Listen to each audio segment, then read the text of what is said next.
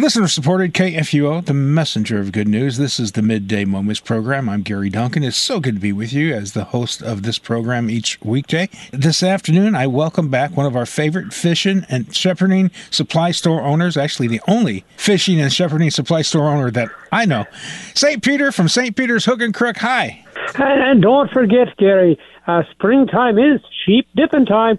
And as always, for the month of May, we're running our two for one special two containers of sheep dip for the price of one. Ooh, for the price of is that like? Do you have like onion flavored sheep sheep dip? no, no, this is sheep dip. Oh, I keep thinking you don't want to be dipping anything in this I, other than your sheep. Yeah, other than your yeah. sheep. Okay, I always get confused when you say that, or maybe it's just because it's twelve thirty and I'm hungry. I always think of uh, you know that it's something you eat. That, You're always you thinking about food, like I, on your potato that. chips, yeah. like a chip dip. You know, onion flavored yeah, sheep dip.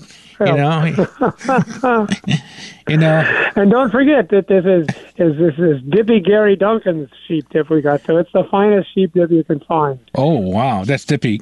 By the way, that's Dippy, comma. Just want to make oh, sure you remember that. Right. I'm sorry, I always forget that. So I'm going to bring the flock of people down to your store. I think it's people, but I'm going to bring a flock down. I don't know exactly to your store this weekend. Sheep. We're not dipping people. We're dipping sheep. Yeah, oh. you're bringing your flock down. Oh, that's okay. Right. I'm going to bring my flock down to your store this weekend Peter, but uh, now we have to talk about Bible business. So we are in the middle of a discussion about the different kinds of love. Yeah, that, that's right, Gary. You know, the Greeks, they differentiated four kinds of love. Yeah, and as the English like to say, that's all Greek to me. Maybe we should start though by uh, reviewing those four Greek words that from last week. Those four Greek words for love. Then we can share the story about how those different words affected you personally. Uh, sounds like a plan. Okay, the first one was eros, uh, a term which has taken on certain negative connotations in our lifetime uh, but originally, it simply meant the natural attraction that one man has for one woman, uh, the love that caused Adam to exclaim when he saw Eve, This is bone of my bones and flesh of my flesh. Unfortunately, though, since the fall into sin, Eros has come to mean uh, the love of a, a, man for many women, or even a love for a man to another. No wonder it has taken on a negative undertone. The second term was, though, it was called storge. Ah, and this is the natural affection that is felt between members of a family. Uh, the fondness parents have for their children, the attachment that siblings uh, feel for each other. So the love I have for my new, new, fairly new, the little great granddaughter that we have, who's less than two years, that's a Storge love, then. That's a Storge, exactly, Gary. Exactly. Okay. And and then there's uh, Philos, uh, the, that's called brotherly love which is, is somewhat a misnomer for, for actually brotherly love would be storge. ah. uh, but Philos is, is, is, more the love we, that we have for our friends. Okay. Uh, it's the word we that would describe the relationship you and I have, Gary. I got it. So that's more in a, a larger view than than family members. It's it's brother and, and that larger viewpoint. You know, brothers well, and sisters in Christ. People you kind of choose. Yeah. The kind of the people you choose to be friends, not, not because they're family, but you you have common interests and concerns, you choose them to be. Which brings us to the last word for love, agape, which is often called godly love. Which is not a bad description, but, but it begs the question uh, just what kind of love is this that we identify with God? Uh, and the insight I shared last week is that agape love is a love that moves one to sacrifice, a love that is willing to give up things, why, why even one's own life, for the sake of the beloved. Which certainly does fit God for the Bible says, God so loved the world that he gave up his only begotten Son, so that whoever believes in him would not perish but have eternal life. The first three loves uh, come to us naturally, but agape love is something that is foreign to our flesh and blood, which is a shame because it is the most important of all the loves. And in fact, it completes the first three loves. Indeed, sad to say, uh, without agape, uh, love uh, the first three loves are, are often the, the cause of great tragedy. What do you mean, Peter? But how is it that a young woman can abort the child within her? It is because storge love, family love, is not enough. It must be completed by agape love that is willing to, to make sacrifices for that child, sacrifices that do not end when the child is born. It is the same with Eros love. How can couples who are so madly in love end up with a bitter divorce? It is because one or the other or both were not willing to make the sacrifices necessary to maintain the relationship. I, I think I see what you mean, Peter. Why is it that the bosom buddies sometimes end up the worst of enemies? Because their philos love was not completed by the sacrificial love of agape. I, I realize I, I, I, must be sounding judgmental here. Uh, far be it from me to criticize. My life is a clear example of what happens when natural love is not completed with agape love. Now, Peter, last week you asked us to read John chapter 21, verse 15 and following. Would you like me to read that now? Uh, if you would, Gary. Uh, please note, only one word for love is used in English here, but, but there's actually a, a couple of very significant words for love that are used in the original Greek. Okay. When they had finished breakfast, Jesus said to Simon Peter, Simon, son of John, do you love me more than these? What word did Jesus use for love here, Peter? Well, the word was agape, which was appropriate. Uh, for after all, that is precisely what I said. I had promised Jesus, you know. so you had said you would go to prison or even die for Jesus, which is exactly what agape love would do. And unfortunately, I had made that promise in derision of the other disciples, promising a love, as Jesus pointed out, that was more than the rest of these. Yeah, and sad to say, though, you did just the opposite. As I said, without agape, even good intentions lead to great tragedy. Rather than having any kind of love for him, I denied that I even knew Jesus three times. Which is why when I answered him, I did not declare my agape love, but only pledged my friendship. And now read the next verse. And Peter said to Jesus, Yes, Lord, you know that I love you. But the word I used for love there was not agape. It was philos, the, the love of a friend. I'll continue reading the text. Jesus said to Peter, Feed my lambs. He said to him a second time, Simon, son of John, do you love me?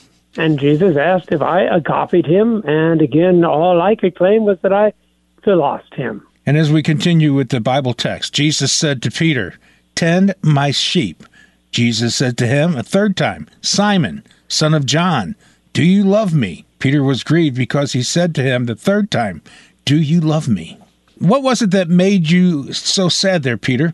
Was it because Jesus had three questions and it reminded you that the three times of uh, when you denied Jesus? Well, that, that was part of it, certainly. But it was also because Jesus actually used a different word for love the third time. The third time he asked, Do you even really philos me, Simon? Can you even say you love me as a friend? You know, it was an honest question. They didn't really have any dedication to Jesus at all, even merely as a comrade, which is why I answered as I did. Lord, you know everything. You know that I love you, that I philos you. I, I do love you as a friend. So, why did you answer that way, Peter? Well, when Jesus told me, you know, that I should feed his sheep and his lambs, there was a moment when I thought maybe Jesus didn't even know what I had done. I mean, after all, he actually hadn't been there when I denied him, and no one else could have told him. Uh, but when he asked me the third time, there was no doubt, as I said, that he, he knew everything. But I also hoped that he would know that I, I really wanted to love him, even if I could not bring that love to the fullness of agape. When you understand the different words for love that were used in our conversation, it helps uh, appreciate the importance of what Jesus said next to me. Uh, continue the text if you would, Gary. Okay. Truly, truly, I say to you, when you were young, you used to dress yourself and walk wherever you wanted. But when you are old, you will stretch out your hands, and another will dress you and carry you where you want to go. Uh, don't you see, Gary, what assurance Jesus was giving me? That doesn't seem very assuring to me. But, but don't you see what Jesus was saying? I did philos him. And in the end, I, I would agape him. I could not do it by my own will or strength. But in the end, Jesus would give me the ability to agape. And following him, I, I would learn the love of sacrifice. Uh, that is an important thing to know about agape. You cannot choose to love so. Uh, you cannot call it up from within. It's not a natural thing, but a thing God gives you. It makes perfect sense if you think about it. Well, well agape is a love that moves us to sacrifice, right?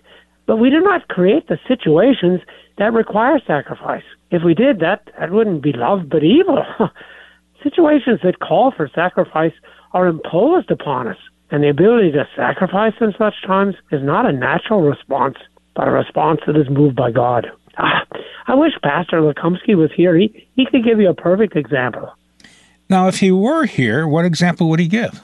Well, you know, he was blessed with the eros of two women. And he did so legitimately. We want to make that clear. We don't want the listeners going wondering what's going on. His first wife died, and as the Bible says, with death, the vows of marriage come to an end. I know for a fact he loves his present wife dearly. For him, she is not only his eros, but also his storge and philos.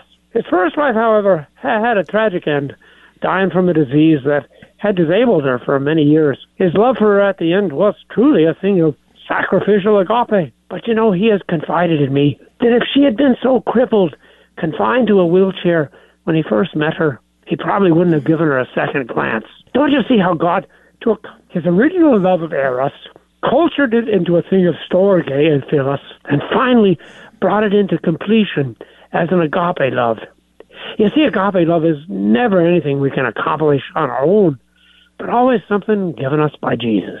Yeah, and I, I am two friends with uh, John Lekumsky, and I, I have seen him uh, with both his wives, and he and how deep he loves them dearly. But I also saw the struggles with his uh, first wife as well. So how can we all have such an agape love too? Well, first, I suppose we need to open our eyes to those around us. Uh, we need to see those who are in need. But that's not enough, Peter. I know a lot of needy people, but I'm not always willing to help them, little less sacrifice for them. Well, the source of agape love is clearly spelled out in the scripture. We love because he first loved us. If we wish to love sacrificially, we must first be given the faith that knows the great sacrifices of love God has made for us. Uh, don't worry, Gary. Jesus will do for you what he did for me. He will give you the time of sacrifice, and, and he will give you the agape to follow through.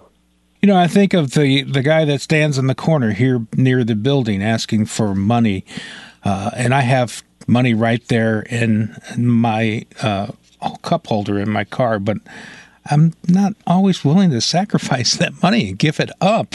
And I always have these doubts that maybe he's not really as needy as he's acting. But so that's that makes me think of what you just said, Peter. And thank you so much for that. You've really given me something to think about for this whole week. Oh, oh don't just think about it, Gary.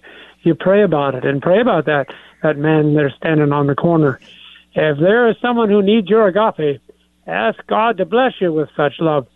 For trust me, I know you certainly can't do it on your own. Uh, next week, by the way, a new subject, an event to celebrate. For next week, we'll, we'll speak about an upcoming holiday, the day of Jesus' Ascension. Oh, right. Yeah, that's true. I, I just, uh, you know, I just talked recently on the program to uh, Doug Nicely, and he's talking about Ascension too. So uh, maybe next week we should all have an, an Ascension party. Well, I tell you what, you bring the chips, I'll bring the dip. Yeah, you do that, but it, has got to be onion. It can't be your plain sheep dip. I want something I can eat, like we said earlier. So it's. you just have to see what I bring, Gary. hopefully, you hopefully you bring something good. All right, I wonder, Gary. Yeah, I have to see what you're going to bring. I'm kind of scared. I'm kind of scared here, but I'll wait. I'll wait patiently to see what you bring to the Ascension party. We are KFUO. We are the messenger of good news.